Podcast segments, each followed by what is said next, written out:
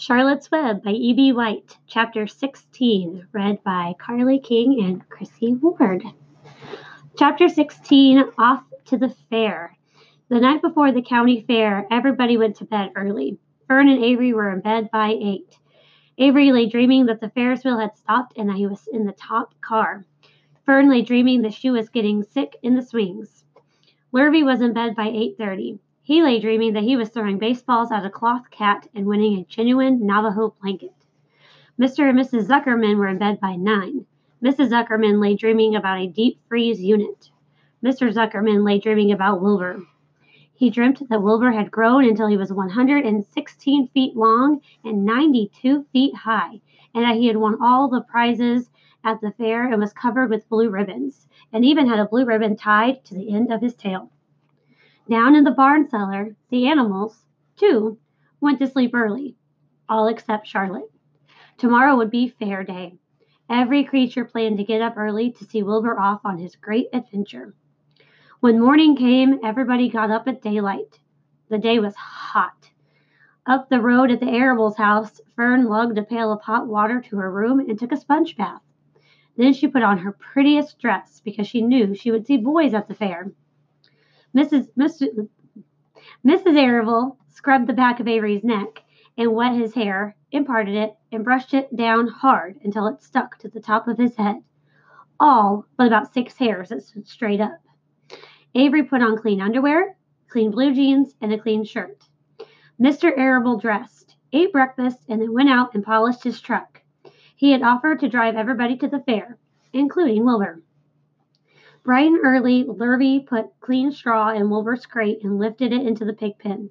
The crate was green. In gold letters, it said Zuckerman's Famous Pig. Charlotte had her web looking fine for the occasion. Wilbur ate his breakfast slowly. He tried to look radiant without getting food in his ears. In the kitchen, Mrs. Zuckerman suddenly made an announcement. Homer, she said to her husband, I am going to ha- give that pig a buttermilk bath. Oh, what? said Mr. Zuckerman. A buttermilk bath. My grandmother used to bathe her pig with buttermilk when it got dirty. I just remembered. Wilbur's not dirty, said Mr. Zuckerman proudly. He's filthy behind the ears, said Mrs. Zuckerman. Every time Lurvy slops him, the food runs down around the ears. Then it dries and forms a crust. He also has a smudge on one side where he lays in the manure. He lays in clean straw, corrected Mr. Zuckerman. Well, he's dirty and he's going to have a bath. Mr. Zuckerman sat down weakly and ate a donut. His wife went to the woodshed. When she returned, she wore rubber boots and an old raincoat, and she carried a bucket of buttermilk and a small wooden paddle. Edith, you are crazy, mumbled Mr. Zuckerman. But she paid no attention to him. Together they walked to the pig pen.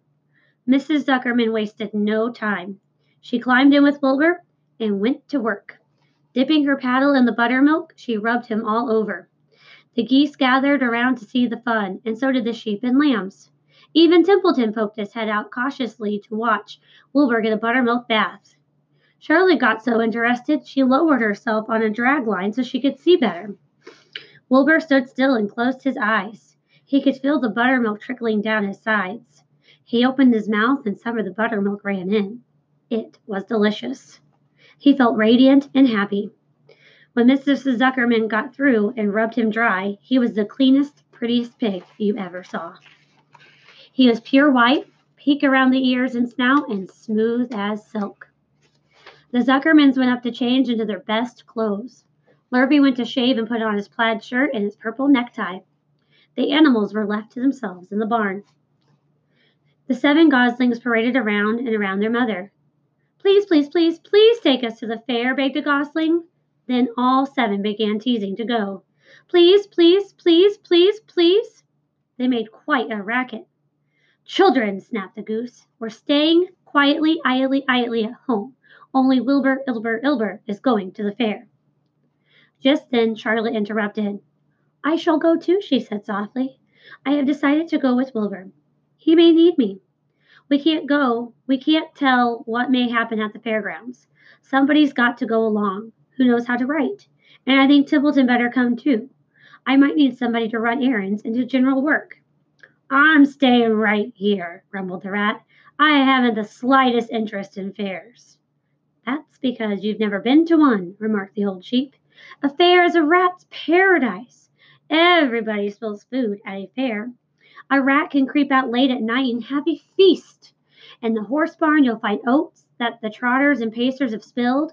In the trampled grass of the infield, you'll find old discarded lunch boxes containing the foul remains of peanut butter sandwiches, hard boiled eggs, cracker crumbs, bits of doughnuts, and particles of cheese. In the hard packed dirt of the midway, after the glaring lights are out and the people have gone home to bed, you will find a veritable treasure of popcorn fragments, frozen custard drippings, candied apples abandoned by tired children, sugar fluff crystals, salted almonds, popsicles, partially gnawed ice cream cones, and the wooden sticks of lollipops. Everywhere is loot for a rat. In tents, in boots, booths, in haylofts. Why, a fair has enough disgusting leftover food to satisfy a whole army of rats. Templeton's eyes were blazing. Is this true? he asked. Is this appetizing yarn of yours true? I like high living, and what you say tempts me. It is true, said the old sheep. Go to the fair, Templeton. You will find that the conditions at a fair will surpass your wildest dreams. Buckets with sour mash sticking to them, tin cans containing particles of tuna fish, greasy paper bags stuffed with rotten. That's enough, cried Templeton. Don't tell me any more. I'm going. Good, said Charlotte, winking at the old sheep. Now then, there is no time to be lost. Wilbur will soon be put into the crate. Templeton and I must get into the crate right now and hide ourselves. The rat didn't waste a minute. He scampered over to the crate, crawled between the slats, and pulled straw up over him so he was hidden from sight. All right, said Charlotte. I'm next. She sailed into the air, let out a dragline, and dropped gently to the ground. Then she climbed to the side of the crate and hid herself in the knothole on the top board. The old sheep nodded. What a cargo, she said. That sign ought to say Zuckerman's famous big pig and two stowaways. Look out, the people are coming, umming, umming, shouted the gander. Cheese it, cheese it, cheese it. The big truck with Mr. Arable at the wheel backed slowly down toward the barn, the barnyard. Lurvy and Mr. Zuckerman walked alongside.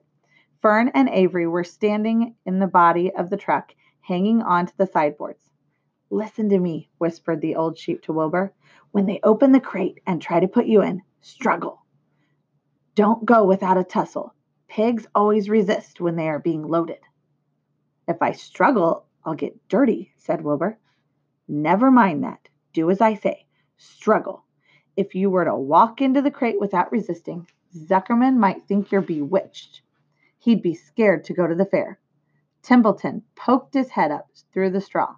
Struggle if you must, said he, but kindly remember that I'm hiding down here in this crate, and I don't want to be stepped on or kicked in the face or pummeled or crushed in any way, or squashed or buffeted about or bruised or lacerated or scarred or biffed.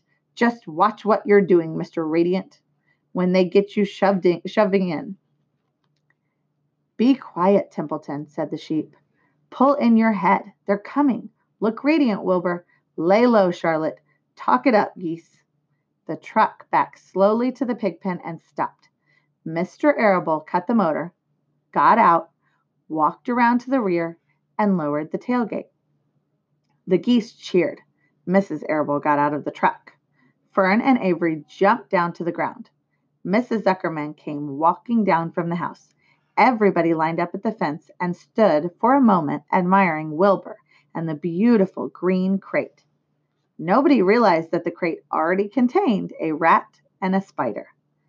That's some pig, said Mrs. Arable. He's terrific, said Lurvy. He's very radiant, said Fern, remembering the day he was born. Well, said Mrs. Zuckerman, he's clean anyway. The buttermilk certainly helped. Mrs. Arable studied Wilbur carefully. Yes, he's a wonderful pig, he said. It's hard to believe that he was the runt of the litter. You'll get some extra good ham and bacon, Homer, when it comes time to kill that pig. Wilbur heard these words, and his heart almost stopped. I think I'm going to faint, he whispered to the old sheep who was watching. Kneel down, whispered the old sheep. Let the blood rush to your head. Wilbur sank down to his knees, all radiance gone, his eyes closed. Look, screamed Fern. He's fading away. Hey, watch me, yelled Avery, crawling on all fours into the crate. I'm a pig. I'm a pig. Avery's foot touched Templeton under the straw. What a mess, thought the rat. What fantastic creatures boys are. Why did I let myself in for this? The geese saw Avery in the crate and cheered. Avery, you get out of that crate this instant, commanded his mother. What do you think you are? I'm a pig, cried Avery, tossing handfuls of straw in the air. Oink, oink, oink. The truck is rolling away, Papa, said Fern. The truck, with no one at the wheel, had started to roll downhill.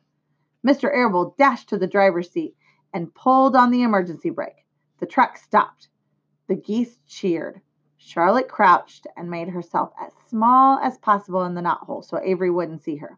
Come out at once, cried Mrs. Arable. Avery crawled out of the crate on his hands and knees, making faces at Wilbur. Wilbur fainted away. The pig is passed out, said Mrs. Zuckerman. Throw water on him. Throw buttermilk, suggested Avery. The geese cheered. Lurvy ran for a pail of water. Fern climbed the, into the pen and knelt by Wilbur's side. It's sunstroke, said Zuckerman. The heat is too much for him. Maybe he's dead, said Avery.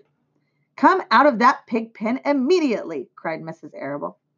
Avery obeyed his mother and climbed into the back of the truck so he could see better. Lurvy returned with cold water and dashed it on Wilbur. Throw some on me, cried Avery. I'm hot too. Oh, keep quiet, hollered Fern. Keep quiet. Her eyes were brimming with tears. Wilbur, feeling the cold water, came to. He rose slowly to his feet while the geese cheered. He's up, said Mr. Arable. I think there's nothing wrong with him. I'm hungry, said Avery. I want a candied apple. Wilbur's all right now, said Fern. We can start. I want to take a ride in the Ferris wheel. Mr. Zuckerman and Mr. Arable and Lurvy grabbed the pig and pushed him head first toward the crate. Wilbur began to struggle. The harder the men pushed, the harder he held back. Avery jumped down and joined the men. Wilbur kicked and thrashed and grunted. Nothing wrong with this pig, said Mr. Zuckerman cheerfully, pressing his knee against Wilbur's behind. All together now, boys. Shove! With a final heave, they jammed him into the crate. The geese cheered. Lurvy nailed some boards across the end so Wilbur couldn't back out. Then, using all their strength, the men picked up the crate and heaved it aboard the truck. They did not know that under the straw was a rat, and inside the knot hole was a big gray spider. They only saw a pig. Everybody in, called Mr. Arable. He started the motor. The ladies climbed in beside him. Mr. Zuckerman and Lurvy and Fern and Avery rode in the back, hanging on to the sideboards. The truck began to move ahead. The geese cheered. The children answered their cheer, and away went everybody to the fair.